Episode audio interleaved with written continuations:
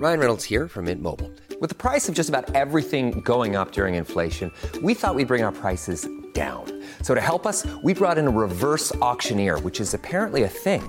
Mint Mobile unlimited premium wireless. Ready to get 30, 30, bit to get 30, bit to get 20, 20, 20, bit to get 20, 20, bit to get 15, 15, 15, 15 just 15 bucks a month. So, Give it a try at mintmobile.com slash switch.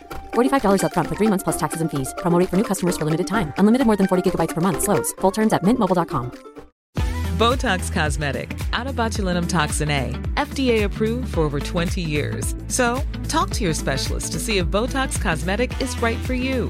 For full prescribing information, including boxed warning, visit BotoxCosmetic.com or call 877-351-0300. Remember to ask for Botox Cosmetic by name. To see for yourself and learn more, visit BotoxCosmetic.com. That's BotoxCosmetic.com.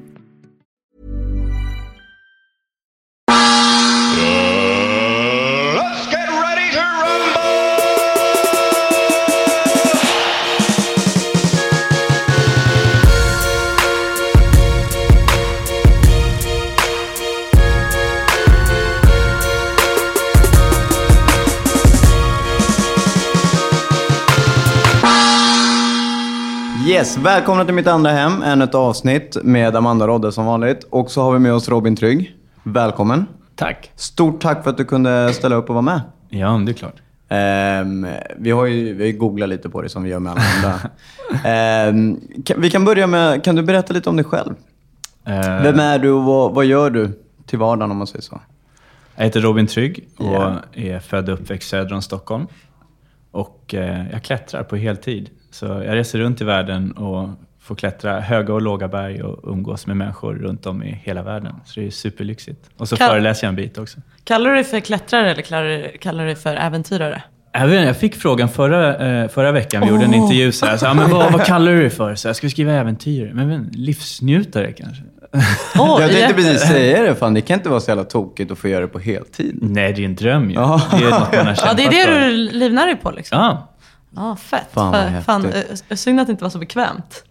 ja men ni, Hur kom du in i de här spåren med att du överhuvudtaget eh, började klättra och gillade det här? Uh, ja, en slump egentligen. Okej. Jag spelade jättemycket fotboll Mm. när jag var yngre. Och um, gick upp på morgonen, stack till skolan, ville vara duktig i skolan. Eh, efter skolan stack jag direkt till fotbollsträningarna och sen försökte jag vara jätteduktig där. Och så gick jag hem och la mig och sen så började dagen om. Så allt gick ett liksom. Mm. Och på något sätt så visste man vad som förväntades av en. Man visste vad, hur man skulle göra för att folk skulle tycka att man... Alltså, du blev aldrig pushad, eller, du blev aldrig, eller jag upplevde det så i alla fall. Mm. Ehm, så nu så fort jag tog, tog studenten så stack jag. Och då hamnade jag på Korsika, som är en ö i Medelhavet. Mellan eh, eh, Frankrike och Italien, tror jag. Men stack, vad menar du? Du var färdig med gymnasiet. Vad läste du något speciellt? Eh, Samhälle och ekonomi, jag läste rätt brett. Jag visste Brett. inte riktigt vad jag Ja. ville bli. Och sen så st- sticker du till Korsika. Vad- Alltså, vad var tanken då? Bara fly, tror jag. Jag trivdes inte hemma. Jag drar, det hörs. ja, men det, ja, men lite så. Bryta vardagen liksom. Du drog själv. De flesta brukar ju dra typ så här, men jag drar till Australien eller Ja. Los Angeles. Nej, men det var, alltså, jag hade hittat av en slump egentligen bara en jobbannons i en tidning och då sökte de folk på Korsika, det var en sån resebyrå. Men man skulle vara 25, tror jag, ha tidigare arbetslivserfarenhet och, och jag var ju typ 20 och hade knappt tagit student. så jag skrev ett brev till dem. Liksom, jag lovat att göra det minst lika bra som vilken 25-åring som helst. Låt mig komma på en intervju i alla fall. Och sen fick jag komma på den intervjun. Jag var så jäkla laddad. Så jag pratade så blödde öronen på den här stackaren som satt mitt emot. Och en vecka senare så var jag på Korsika. Men, den bara eh, bröts, allt. Vad gjorde du då? då? Vad, vad gick du ut på? Eh, nej, men jag började som diskare där. Så att det var egentligen, jag stod i kök och, och liksom diskade tallrikar. Sjukt glamoröst. Eh, Ja, verkligen. Det, testa det någon gång, det är grymt. Eh, men, men vardagen bröts på något sätt. Man träffar människor man aldrig skulle ha träffat. Jag tvingades tala ett språk jag aldrig hade talat. Jag längtade hem redan på gaten vid Arlanda och tyckte allt var skitläskigt. Men, men, jag var inte borta så länge heller. Men jag började klättra där i alla fall. Och det var jag också helt värdelös på egentligen. Jag var ju fotbollsspelare, så här, stora ben, taniga armar. Men jag tyckte det var kul. Men vad sa din familj när du fick för dig att flytta, flytta efter studenten? Var det liksom, hade de väntat sig det? Har du alltid varit en sån som liksom... Nej, tvärtom. Jag har ju alltid varit en fegis. Eller så, jag har alltid tyckt att allt är läskigt och varit lite rädd av mig. Sådär. Vad var det som fick dig att vilja tagga? Nej, men att jag inte trivdes hemma tror jag. Jag behövde Var det någon bryta sån här ångestladdad mönstret. grej? Ja, men det tror jag. Det, det var det. Alltså, och det är ju, alltså går du... Sverige, eller egentligen en av världens största folksjukdomar är depression, vilket är helt sjukt. Speciellt här i Sverige, där man har det bättre än någonsin kanske till och med. Och det måste ju bero på någonting. Kan det vara eh, vädret? Alltså det måste inte vara det. Ja, nej, men det är helt sinnessjukt. Vi har ju det så jävla bra i det här landet. Om man tänker efter till skillnad med andra länder. Ja, men verkligen. verkligen. Men så det här var egentligen början på din karriär? Om man säger så? Ja, fast det såg ju inte ut som det då jag säga. Nej. Vad gjorde du? Alltså är det vanligt med bergsklättring där? Ja, men där, där finns det jättefina berg. Så Mm. finns, och då var det mer så sportklättring. Och så kom jag hem därifrån och tyckte det var så jäkla coolt. Och jag har en brorsa som, han är ett år yngre än mig. Så jag berättade för han att vi, vi måste ju sticka iväg på något nytt. Och då hade vi läst att Kilimanjaro var ju lätt, eh, så att det kan man ju vandra upp för. Så vi stack dit och, och det gick jättebra, vi hade jättekul. Och sen så rann det på bara fram till 2011 då jag blev yngst i Sverige och klättrade mot Everest. Och, och efter det kunde jag leva på det. Så det, allt gick Det verkligen i... Ja, du den bara är- ler när du säger det också. Jag blir så glad av att se Den här det. första, första resan du drog med brorsan, du hade inga som helst förberedelser eller någonting? Jo, jo. Och Ni det, men det är ju det, alltså när man är runt nu eller när, när folk kommer fram eller, så ser de ju de här 15 minuterna på toppen av Everest. Men de ser kanske inte de här fem åren man har Mm. Nej, stått i en precis. snöig backe någonstans och kräkts liksom, och tränat skiten ur sig. Hur tränar du inför en sån här expedition? För hur lång tid tar det att bestiga Mount Everest? Alltså det är ju en... 70 dagar tog det att klättra Everest 2011 och nu så gjorde jag det förra året på 36 timmar. Så det, det beror på lite hur man gör. Ja men hur som helst så är det en timmar. otrolig fysisk prestation. Alltså det är Ja, ju inte verkligen, någonting du bara verkligen. gör. Nej, nej. Jag ska jag- nog bestiga ett berg på min semester i sommar. Utan det är ju någonting som kräver en otrolig planering antar jag. Ja, vanligtvis. Alltså, sen är du där så är det ju många som, som eh, väljer att betala stora summor pengar. Sen sticker man upp och, och tar en guidad tur. Så. Och, och, mm, jag blev erbjuden jättestora pengar för att plocka upp folk på toppen av Everest. Men då har man ofta inte tränat. Eller man har inte, och det är då det of- ofta blir olyckor eller att något går fel. Jag har hört att det ligger döda kroppar ut med när man kommer mot toppen. Är det sant? Mm, stämmer. Gör det. Det har du sett med dina ögon alltså? Ja. Hur känns det? Ehm, Det kan nej, men det är klart, det är något man, nej, man vänjer sig aldrig vid något sånt. Men man får utnyttja det på rätt sätt. Det låter så sjukt, men Ja. du vet när man är så här trött. Det är det som är farligt på berg ofta, att du är så trött att du struntar i att vara försiktig för att Mm. du, du är så trött. Men att se en sån sak, i alla fall funkar jag så, så blir jag alert och pigg och, och Ja, det är skärper klart. Man mig, vill ju liksom. inte vara den som Nej, men där, precis. liksom. Precis, så man får utnyttja det, även fast det är sjukt och, och man blir ledsen såklart. Visste du att du kunde, att du kunde se sånt här innan? Ja, ja. Du hade blivit ja. varnad och så vidare. Det, Hur, men hur, såg, hur började allting då med förberedelserna? Hur, vad tänkte du då? När Får fråga en sak. Hur ser statistiken ut? Eh, det beror på vilken statistik Hur man stor läser. chans är det att man överlever och bestiga Mount Everest? Eh, men det, jag tror det beror på vem du frågar. Alltså, kollar du den stora statistiken som drar alla klättrare så, så är den ju sämre än om du skulle ta de som förbereder sig väl och liksom är klättrare eller vad man ska Ja, säga. ja. Som, så det eh, hänger på... Ja, Ja, så gör är det. jag med. Ja, förlåt. det, det finns ingen lag på vem som får klättra och inte klättra? Nej, man ska ha klättertillstånd. Ja, Eh, och den men- kan ju egentligen vem som helst ta va? Ja, precis. Okej. Ska vi? Nej men du såg så rädd ut när du frågade om statistiken. Men nu sitter vi i stan och spelar in podd så vi ska inte klättra. Men jag tror och hoppas att det kommer ändras faktiskt, eftersom att det har varit så mycket olyckor nu. Ja, men det var lite så jag tänkte. För jag till exempel, om jag drar slutsatsen för mig själv. Jag skulle ju kunna vara en sån som bara, okej jag tar den här utbildningen, sen testar jag. Ja. Men jag har ju ingen Med livet som insats. Jag har ju ingen, ja men jag har ju absolut ingen Men jag tror koll. att det är det ofta folk har gjort. Och sen eh, när jag var där eh, första gången så, så var det ju folk som kom dit och, och betalade jättestora summor pengar. Och sen går man genom det här isfallet som är första delen på Everest då, som är rätt läskigt och utsatt. Mm. Och sen väljer man att åka hem. För att man kanske inte vet man, vad man har gett sig in på förrän man är där. Mm. Och då är man ju inte så bra förberedd varken fysiskt eller mentalt. För Mm. Den stora grejen, tycker jag i alla fall, för, mig, för min del, var, var det mentala. Mm. Hur eh, har du tränat dig, både mentalt och eh, fysiskt, för att Eh, göra en sån här grej? Ja, men det, det är ju egentligen... Alltså det fysiska. Alltså jag tror första gången jag stack dit så var jag, när jag började träna för jag var 20 år. Jag var ju odödlig och kunde allt bara. Så att, eh, eh, jag tränade nog för mycket tror jag, eller för hårt. Vad att var det för jag- sorts träning liksom? Eh, mycket uthållighetsträning. Alltså, jag tror, jag var uppe och tränade med Marcus Hellner för ett tag sedan i Gällivare, längdskidåkaren. Och, och när jag tittade på hans träning så, det, alltså lite som en längdskidåkare. Men, men det som är skillnaden är att jag fortfarande måste vara lite fet när jag sticker iväg, så man går ner rätt mycket Ja, i vikt. exakt. Du måste göda på dig. Ja, men precis. För du måste ha de här fettreserverna. Eftersom man, ja, men nu senast förra året då, när jag var iväg och klättrade gick jag ner 16 kilo. Så att det är, ju- du tappar ju Mycket. mycket.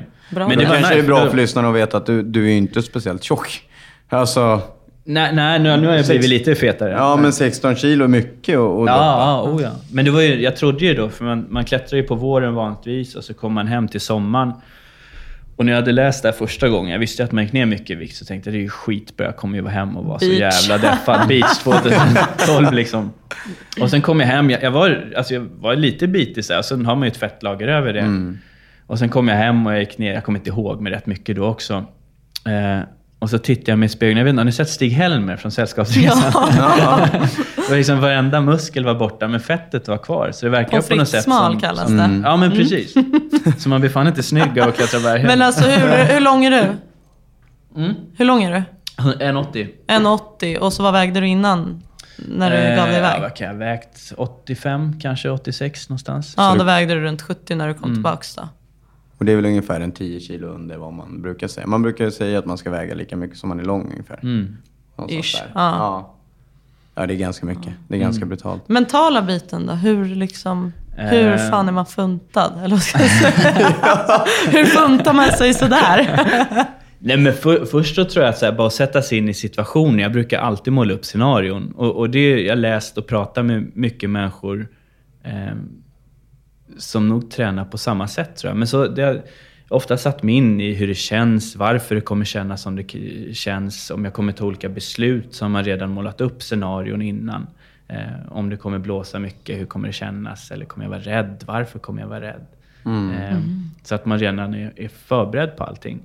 Och den frågan har jag också fått många gånger. Så här, ja, men kändes det att stå på toppen av Everest första gången? Och det var ju sjukt ballt såklart. Men på ett sätt hade jag ju stått där 10 000 gånger redan. Mm, det är Eh, klart. Så på något sätt visualisera sig själv på, på liksom rätt plats. Och sen att komma ner också. Men ja, det var det jag tänkte. Bara för att du är på toppen, är det lika farligt att eh, liksom dra hem sen? Jag tror nästan Som det är farligare. Och om du Aha. kollar statistiskt då så tror jag de flesta olyckor sker på vägen ner. Är det Men- för att man blir orädd? Ja, Alltså, men först tror jag det. Att du, att du är lite fel ute mentalt. Att du tror att du kommer upp och så är du klar. När du kanske nervägen är jäkligt trött, du har varit igång i kanske 16-20 timmar. Eh, du har en dålig liksom, eh, energi, du har inte ätit särskilt mycket. Du bränner, vad jag har hört, upp mot 8000 kalorier på ett dygn liksom, eh, i vilan. Du, du, har ju en, en ja. maxpuls nästan. Alltså din vilopuls är så pass hög eh, när du är uppe på hög höjd. För kroppen måste hela tiden syresätta sig själv. Eh, och det finns ju ingen syre där uppe, så hjärtat slår ju väldigt hårt. Liksom. Vad, jag tänker, vad hände med brorsan i allt det här? För han följde med på första. Ja, ja. Eh, Stoppade han där sen eller? Eh, ja, sen han började jobba. Vi tränar ju fort. Han är ett år yngre än mig. Så han, brukar, han spöar med allt utom löpning, tyvärr. Ja. så han är både större och starkare och lite snyggare. Men, men, eh, men det är skitkul. Alltså, då har man hela tiden någon som pushar en. Och det tror jag är Ja. jäkligt viktigt. Jag blir lätt lat annars. Och Ja. ha någon som man aldrig vill få spö av. Och det är ju brorsan. Det, Men gör han också sådana här extrema klättringar? Nej, nej, Han, han inte. körde med på det och sen vart det liksom Ja, men precis. Och sen kör han, han, är- han är mer explosiv än vad jag är. Så det, det är mycket liksom, annan typ av träning. Man tar med sportklättringen, gör han. Är, det- är det korta väggar sådär, då, då får jag spö fortfarande. Ja. Så, men det är kul. Han har aldrig varit sugen på att hänga med? Eh, jo, jo, det har han. Jag kommer nog lyckas. Han var med på Matterhorn, var han, ett berg som ligger i Zermatt. Du vet det här Toblerone, eh, Ja, det berget. det har man Okej. ätit. det är berget. Ja, okej. Ja, så han har varit med lite grann i alla fall. Ja, men det, och det är det som har varit så ballt. För när jag började med det så stack jag iväg mycket själv. Men, men att få dela upplevelserna med någon är, är nästan häftigare. För det är så svårt när man kommer hem och liksom har någon som fattar vad man har gått igenom och vad man har gjort. Och, och, så det, det är jäkligt kul. Och så är det nog. För jag menar, jag hör ju vad du säger, men jag tror absolut inte, även om jag försöker föreställa mig hur det är att stå på toppen av Mount Everest, så, så vet jag nog inte hur det känns. Först jag står där själv. Nej, nej, men det är ju om något år, eller vad sa vi? Ja, man vet aldrig, man ska aldrig säga aldrig, så är det Men den här man- mentalträningen, tog du hjälp med det?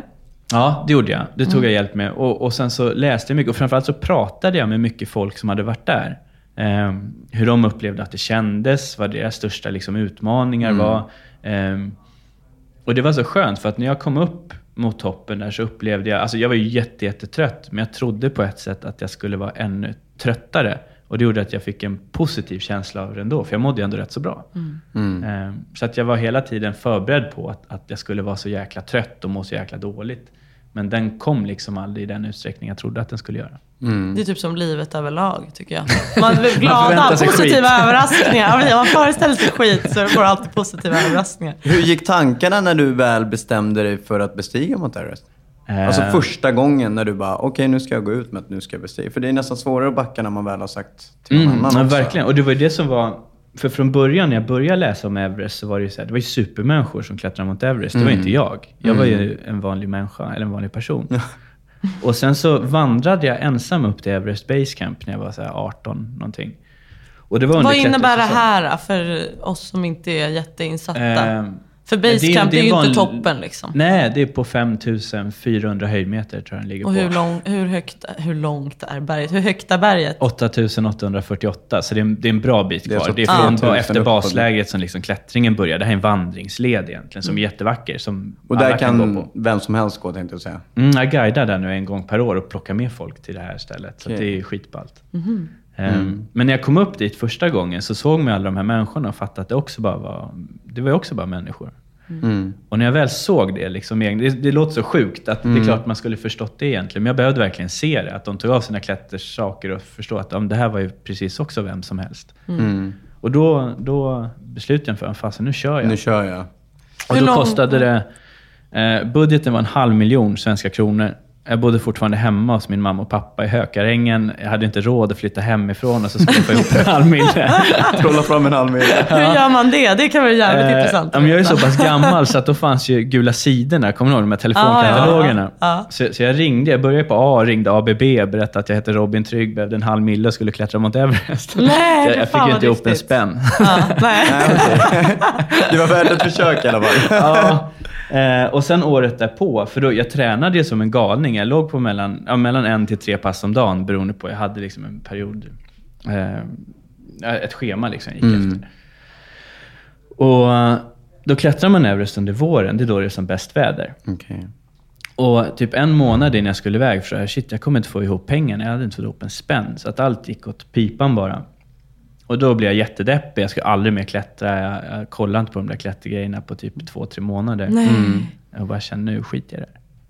Men eh, sen kom det tillbaks. Eller vi började med att man satt och dagdrömde lite grann och kollade YouTube-klipp. Och, och det gick så pass långt att jag kom fram till jag kommer ångra mig för resten av livet om jag inte gör det här. Den dagen man sitter där med barn och Volvo och hund, om den någon gång kommer. Då kommer jag ju ångra livet ur mig att jag inte har gjort det här. Jag får ta ett banklån i värsta fall. Morsan dödar mig väl. Men det, det måste Dör jag inte så. där så dör jag hemma. Ja, men typ. Ehm, så då, då tänkte jag, men då gör jag det. Eh, och, och då fanns det, eller finns en fantastisk människa som heter Micke Grimborg som jobbar på TV4 då, där jag, där jag jobbade. Som eh, eh, hade kontakt med, med, får jag nämna bolag här? Eller? Ja, kör hårt. med, med Tele2. Och Tele2 var sponsor till Idol då. Men, ehm, men jag kände inte Micke så, så bra. Jag var rätt ung och så rensade bandet till fyra källare typ för att få in stålar. Och Micke var försäljningsdirektör på TV4, så han var ju väldigt högt uppsatt. Så. Men han ringde mig en dag och, och jag hade hört att jag ville iväg och klättra Everest, att jag skulle ta banklån och allt där. Och, och frågade lite grann om Everest. Jag berättade att men jag kör, jag vet att jag kan greja det här verkligen. Ja, sa han, men, men hur ska du få upp pengar då? Och så berättade jag det här om Enir och jag har inte fått ihop en spänn. Och... Ja, men sa han, du, du skulle inte kunna tänka dig att klättra med ett får? Och jag tänkte, vad, fan, vad, vad säger du? är han full eller bara hånar han mig nu för att jag liksom så här, alltså. Och så var man rätt blyg och ung sådär. Man vågar ju inte... Så, så, ja. Men då hade han fått in ja, men Tele2 och Idol, så ni vet det här fåret Frank. Ja, Frank, Han just blev första fåret på toppen av Mount Everest. så att när, när de kom in, ja, men då hakade Expressen på, och så kom TV4 fram. Du ska inte göra en dokumentärfilm Robin. Lätt, så jag. Jag hade aldrig gjort en dokumentärfilm i hela mitt liv. Hur gammal var du nu? vad jag gjorde.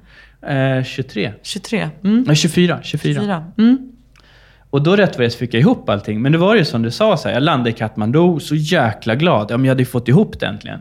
Och så ringer en journalist och frågar hur det känns. Jag berättade jag berättade för er, bara jäkla glad jag var. Och så, Ja, men känner du inte pressen? Tack för påminnelsen. Nej men jag kopplade liksom, vad, vad menar du? Så här? Men då, ja, men nu företaget betalat en halv miljon kronor för att du ska göra det här. Känner du inte pressen? Han verkligen tryckte in det i ansiktet på mig. Och då kände jag ju pressen. Jag blev jättenervös. Jag hade aldrig tänkt så. Ja. Men, men när man, jag hade med mig bland annat min dåvarande flickvän och, och en kille som heter Oskar Kilborg, som han var först i Sverige att klättra Everest 1990. Han var med Okej. också. Mm. Och vi snackade ju rätt mycket om det, för jag blev ju jättenervös. Och när man kollar tillbaks på de senaste två åren, det är klart som fan, jag blev jättebesviken om jag inte hade kommit upp på Everest. Men jag hade inte kunnat träna en timme mer, jag hade inte kunnat sova bättre, jag hade inte kunnat förbereda, förbereda mig bättre mentalt, jag hade inte kunnat äta mer. Så att man var så pass förberedd där då som man bara kunde bli. Och det fick mig ändå att bli lugn. Det är klart man hade blivit jättebesviken, men jag hade gjort så Du gott hade inte jag gjort det halvdant i alla fall. Liksom. Nej, men och jag tycker man glömmer det ofta. Alltså vare sig klättring eller vad det än är. Att, att gör man bara sitt bästa så kan man faktiskt inte göra mer. Frågan är vad som är att Så göra är sitt bästa. Precis. Mm, fint. Eh, Men eh, fick du någon så här... um, Jag kan ju tänka mig att man kanske signar någon typ av kontrakt när man får en sån spons på en halv miljon. Fick du någon så här, du måste uppnå vissa, du måste komma till toppen annars blir du återbetalningsskyldig? eller? Nej, det nej, var inget, inget sånt, sånt. i alla Nej, fall. shit, Så det måste den ju vara olagligt. och, och Ja, nej, men jag tänker, jag vet inte, alltså en halv miljon och så bara somna. Om Rodde tänker sponsra Thailand. dig så är det bara att tacka nej. ja just det, jag ångrade mig. Nej, jag tänkte, för då blir det ju ännu mer press. här. Shit, jag måste ju verkligen ta mig upp. Ja, fast jag tror ändå, det, det är också en liten klyscha, men jag tror ändå den största pressen på något sätt är från en själv. Man har lagt all den här tiden och man vill det så himla gärna.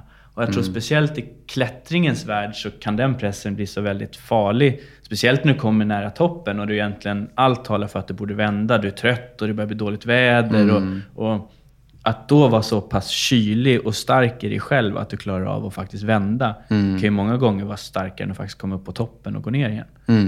Ja, så är det. Hey, I'm Ryan Reynolds. At Mint Mobile, we like to do the opposite of what Big Wireless does. They charge you a lot, we charge you a little. So naturally, when they announced they'd be raising their prices due to inflation, we decided to deflate our prices due to not hating you.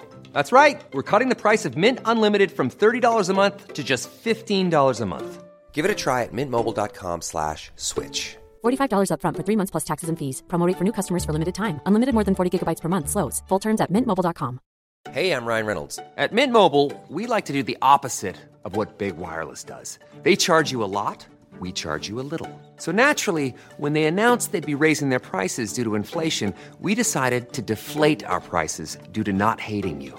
That's right. We're cutting the price of Mint Unlimited from $30 a month to just $15 a month. Give it a try at mintmobile.com slash switch. $45 upfront for three months plus taxes and fees. Promo for new customers for limited time. Unlimited more than 40 gigabytes per month. Slows. Full terms at mintmobile.com.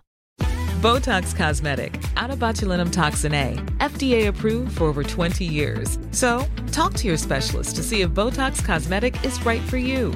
For full prescribing information, including boxed warning, visit BotoxCosmetic.com or call 877-351-0300. Remember to ask for Botox Cosmetic by name.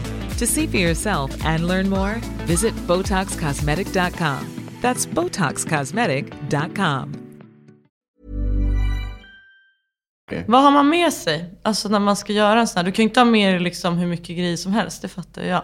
När, på, på toppdagen Ja. eller bara när man sticker? Ja, när du sticker iväg. Alltså, eller lämnar du grejer med, med vägen? Alltså, som man gör vanligtvis när man klättrar. Första gången jag var iväg då, då kom man till basläget som ligger på 5 och 4. Och sen så packar man en ryggsäck därifrån och sen så går man upp och sen bygger man ett läger högre upp.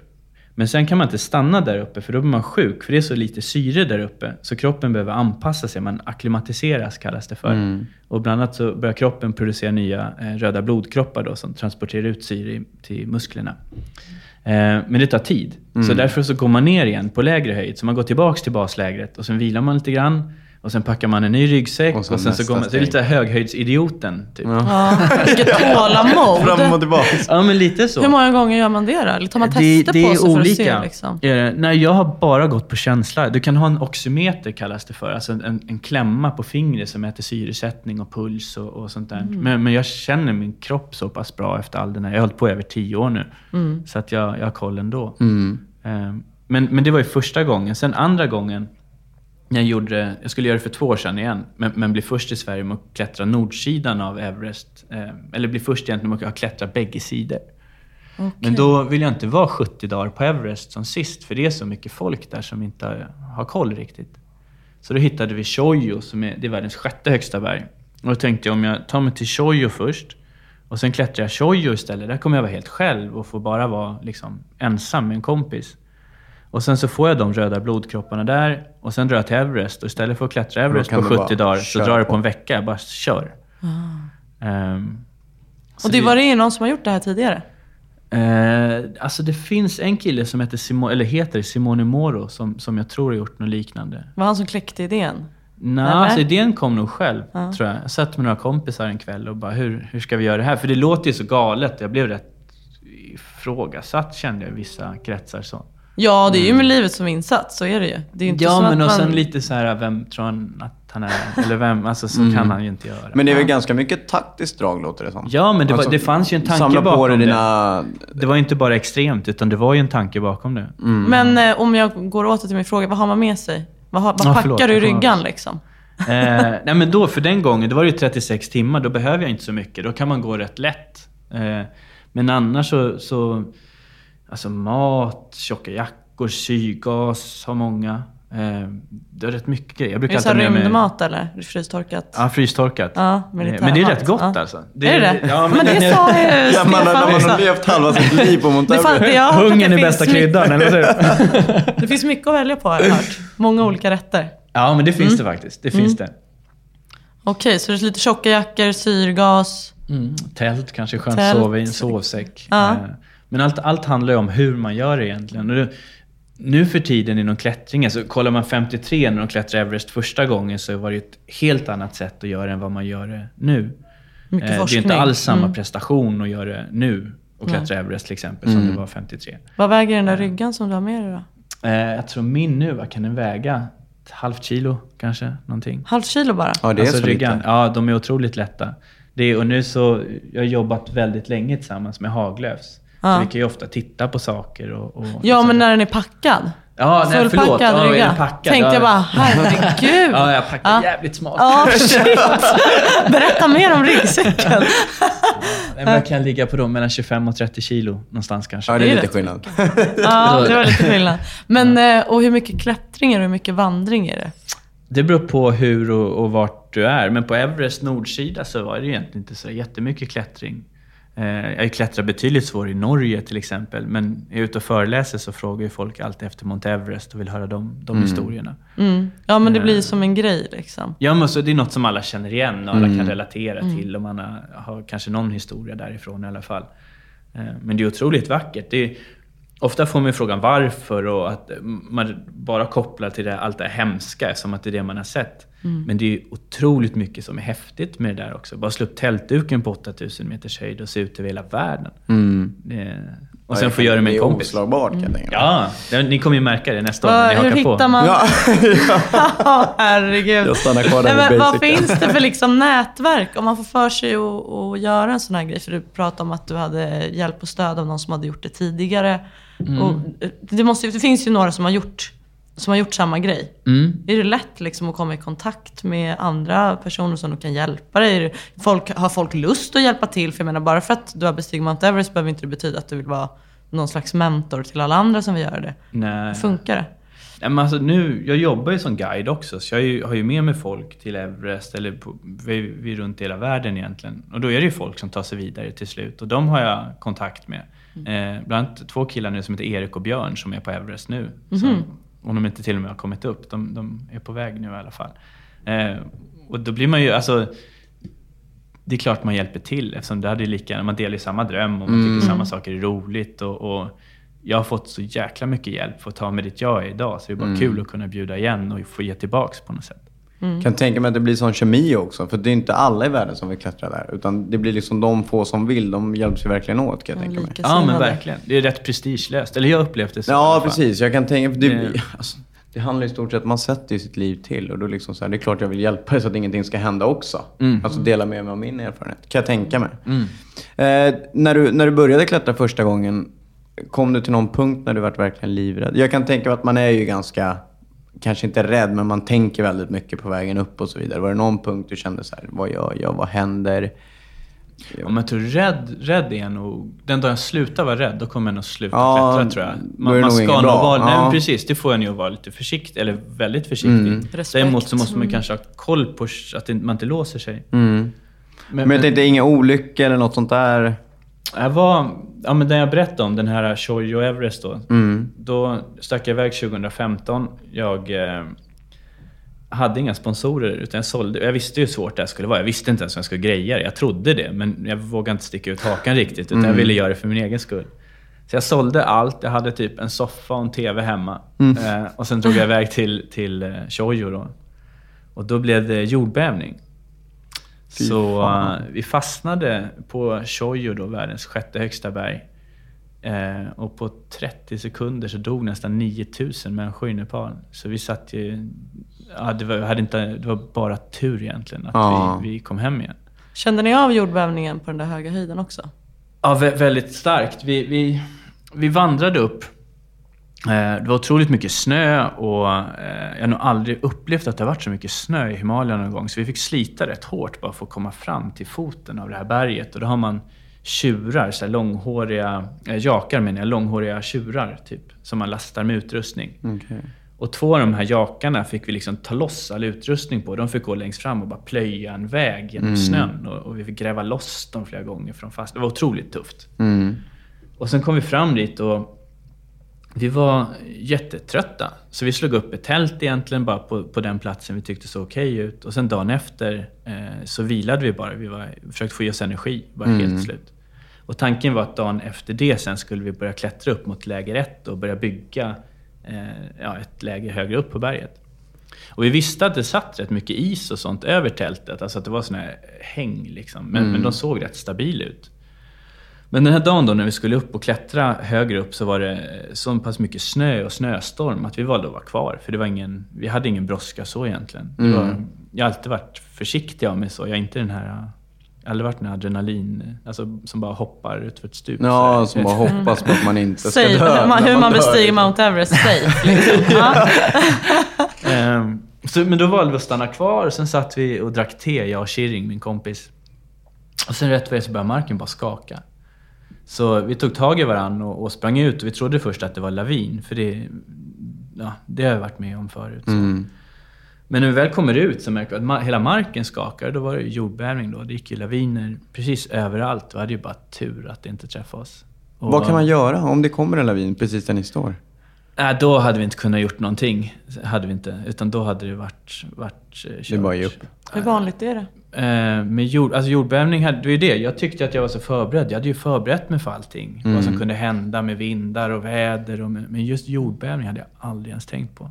Nej. Ehm, och vi satt ju fast där sen i flera dagar. Vi sov i skift. För det kom ju, när det, det var, jag tror det mätte 8,2, det här skalvet. Det är högt. Det, ja. det är Otroligt jättehögt på en högt, ja. 10-gradig skala tror jag. Mm, mm. Eh, så vi sov i skift för att det kom efterskalv hela tiden så att vi kunde väcka varandra och dra ut varandra. Mm. Och ni kunde inte vända heller? Det var så pass ostabilt liksom runt omkring oss. Vi tyckte det var säkrare att vara kvar. Och, och eh, då var det ju så här...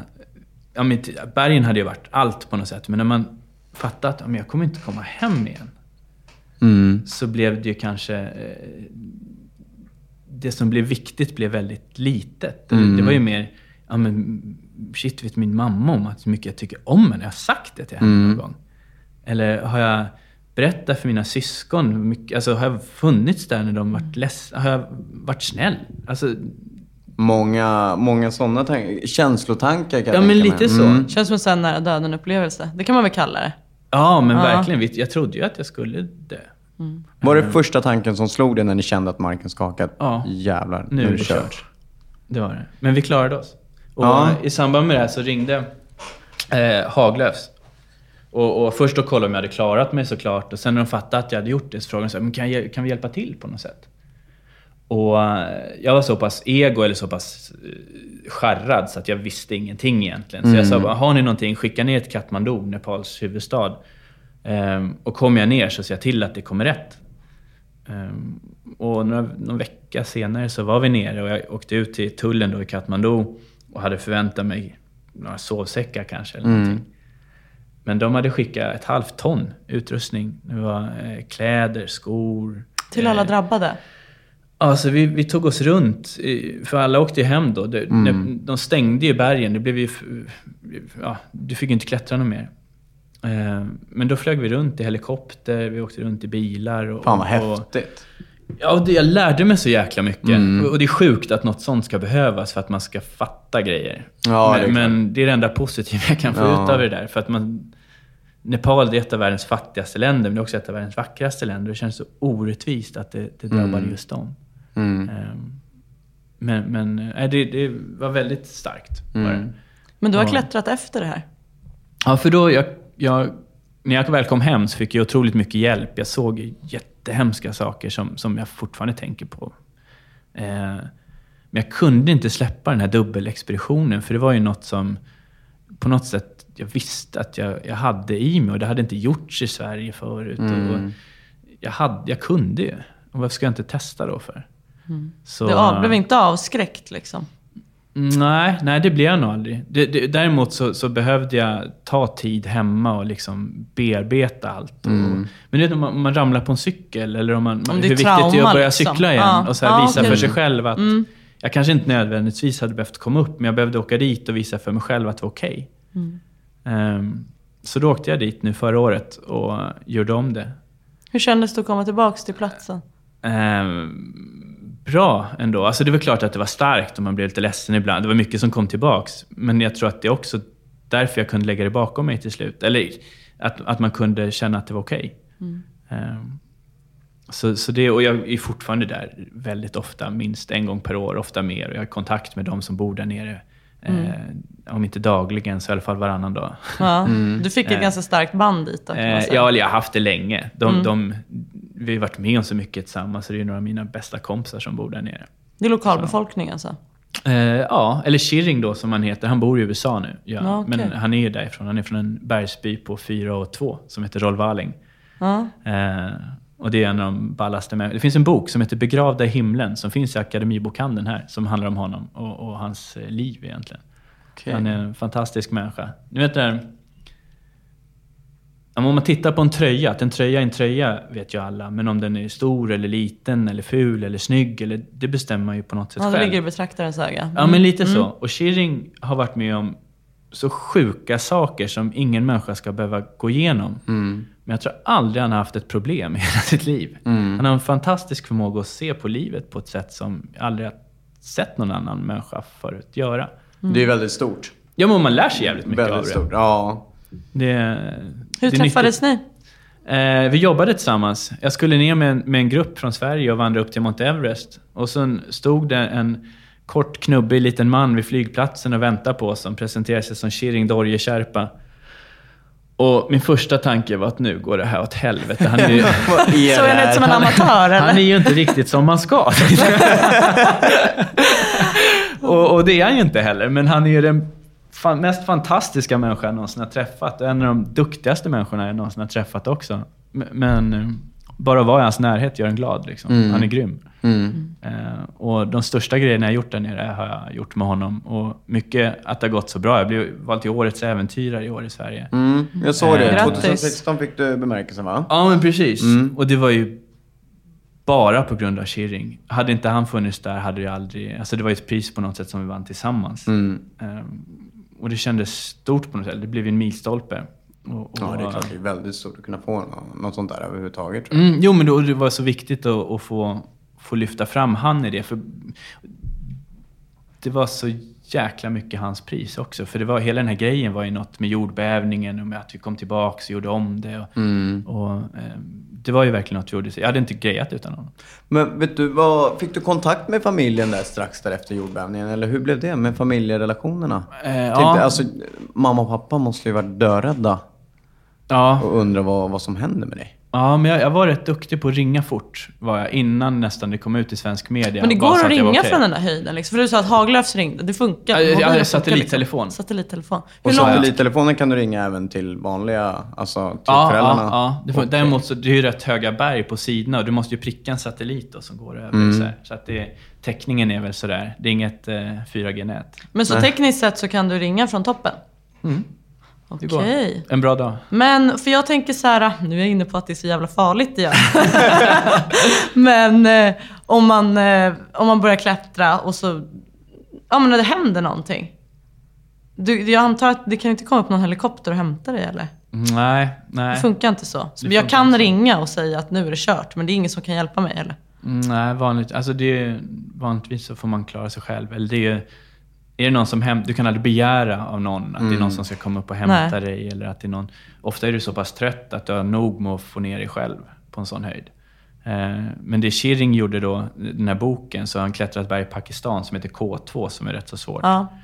Och han eh, räddar livet på, på folk över 8000 meters höjd. Eh, på ett helt, han, han satte fast folk i sitt klättersel och klättrade ner med dem. Eh, ja, eh, Det är han-. Det bara blev så när han själv besteg det eller? Var Ja, det på hans vägen mission? ner så Ja, mötte han en kompis som, som eh, hade tappat sin isyxa och inte kom ner. Och det fanns inga rep eller något att sätta fast sig och de föll. Och, äh, läs boken, den är fantastisk. Och den säger så mycket om honom och, och vad han är för typ Mm. av människa. Vad är, vad, hur säger man annars liksom? Att du får klara dig själv? Alltså Eh, du kan inte... Jag, vet inte, alltså jag har ju alltid valt att klättra själv, eller med människor som jag litar väldigt, väldigt mycket på. Mm. Och, och de människorna hade man ju gjort allt för. Och jag föll till exempel genom en glaciärspricka på, på Choi och bröt eh, handen nu sist. Och, På vägen upp eller ner? Eh, på vägen upp. Men jag visste inte att jag hade brutit den då. Eh, Du fortsatte? alltså? ja, ja. Men då var ju Shiring nästan ner i sprickan med mig. Liksom. Han, jag fick ju skrika åt honom och, och backa för att han, han eh, höll på att hoppa ner. Nej. Så att det, han, eh, han Det ligger väl i hans mänskliga instinkt helt enkelt. Ja, men det är det. Det det är- Inget liv får gå förlorat när han är med. Nej men precis. Det, han Är det ömsesidigt? Hade du gjort samma Ja, jag för honom? skulle, ju- ja, ja, det, får, det är lätt att sitta här och säga. Men Mm. eh, jag, hoppas det tycker, i alla fall. Jag Mm. tror det. Tror jag. Vad... Bästa minnet av alla dina klättringar, inte bara Mount Everest. ditt Bästa minne? Eh, jo, men det är nog, jag tror att det är första, första Mount Everest-svängen. Först för att jag fick dela det med människor som jag tycker så otroligt mycket om. Och sen vid så pass ung ålder få visa för sig själv att allt verkligen går, bara man sliter för det tillräckligt mycket.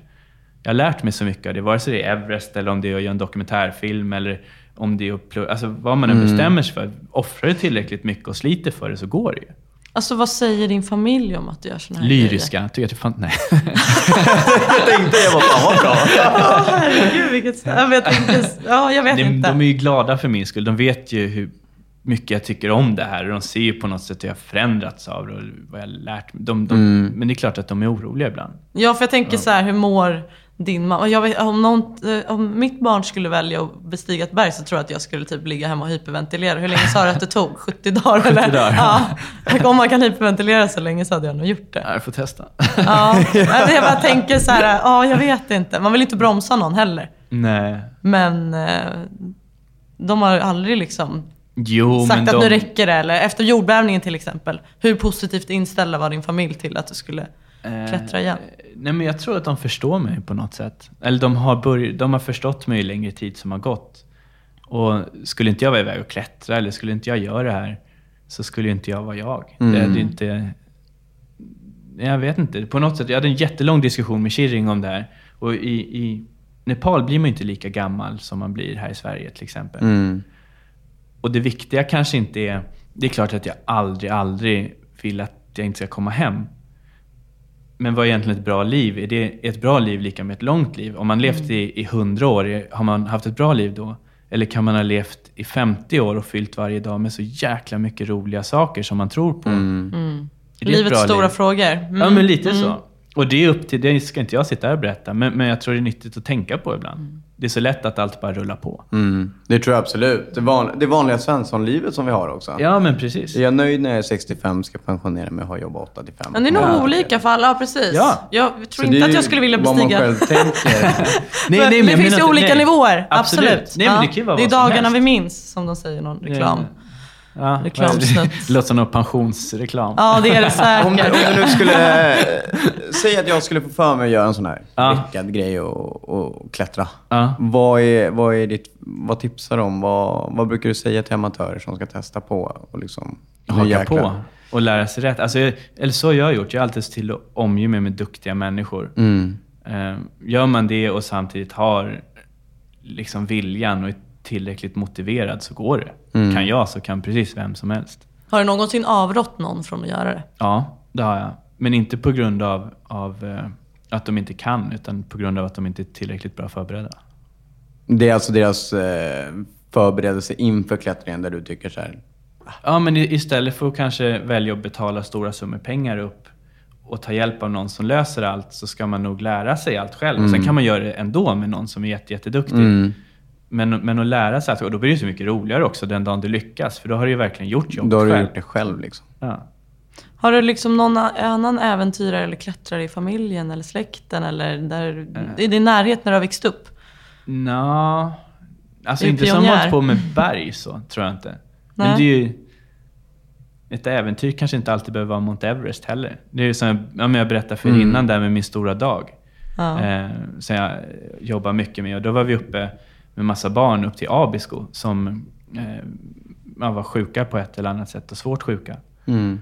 Och för de som aldrig hade varit ute på det sättet så var det ju ett äventyr att grilla korv och fiska och de fick flyga helikopter. Eller de fick, och, och Mm. Det glömmer man också ofta, att man stirrar sig- det ska vara livsfarligt och ett äventyr. Mm. Men ibland kanske ett äventyr bara gör något nytt. Eller Ja, jag och Rodda testa. åkte in till centrala Stockholm idag. Det är ett äventyr. Ja, men lite så. häftigt. Ja. Och våga Eh, utmana sig själv bara. Ja, precis. Vad är nästa utmaning nu då? Ja, det är faktiskt min stora dag. Örnsköldsvik. Eh, vi ska upp och, och ha ett läger där med 32 barn, tror jag det blev till slut. Och sen sticker jag tillbaks till eh, Nepal i september, slutet av september. Och sen tar jag med mig folk upp till Kirings hemby och sen vandrar vi över och kollar på förhoppningsvis Mount Everest i soluppgång från ett, eh, toppen på ett berg som ligger där i närheten. Shit vad häftigt. Ja. Har du aldrig funderat på några andra sorts eh, vad ska man säga, utmaningar? Någonting annat än klättring? Har du funderat på? Jag ville bli astronaut när jag var liten. Det är uppåt som gäller. Ja, men ingenting är omöjligt. Nej, men jag tänker nej. mer så här, eh, som vi hade Stefan Erlandsson som har rott över Atlanten och funderat på att segla något jättelångt eller simma eller dyka. Vi pratade ju om den här tjejen innan. Eh, Anneli Pompe.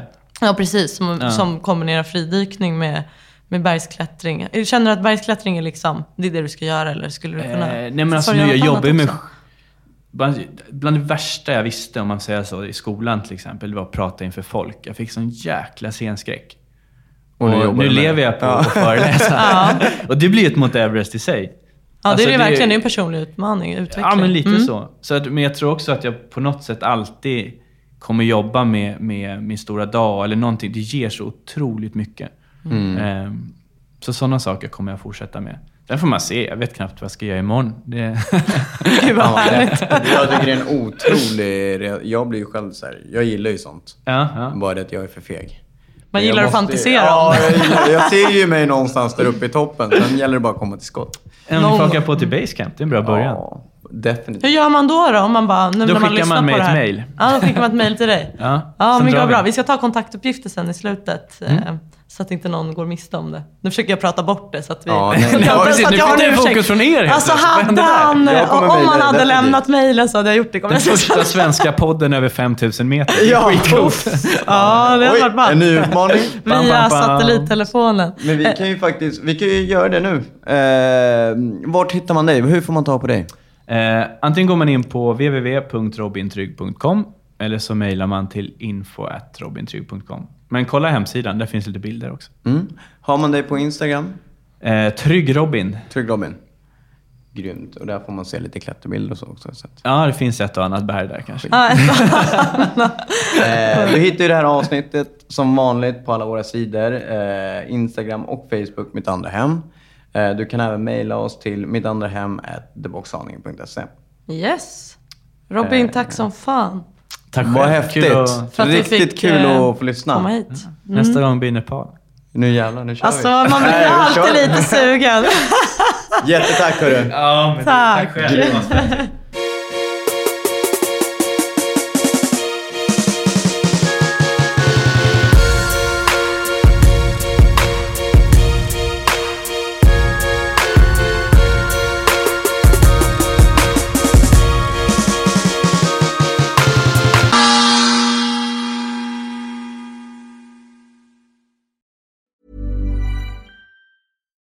Botox Cosmetic, out of botulinum toxin A, FDA approved for over 20 years. So, talk to your specialist to see if Botox Cosmetic is right for you. For full prescribing information, including boxed warning, visit BotoxCosmetic.com or call 877-351-0300. Remember to ask for Botox Cosmetic by name. To see for yourself and learn more, visit BotoxCosmetic.com. That's BotoxCosmetic.com.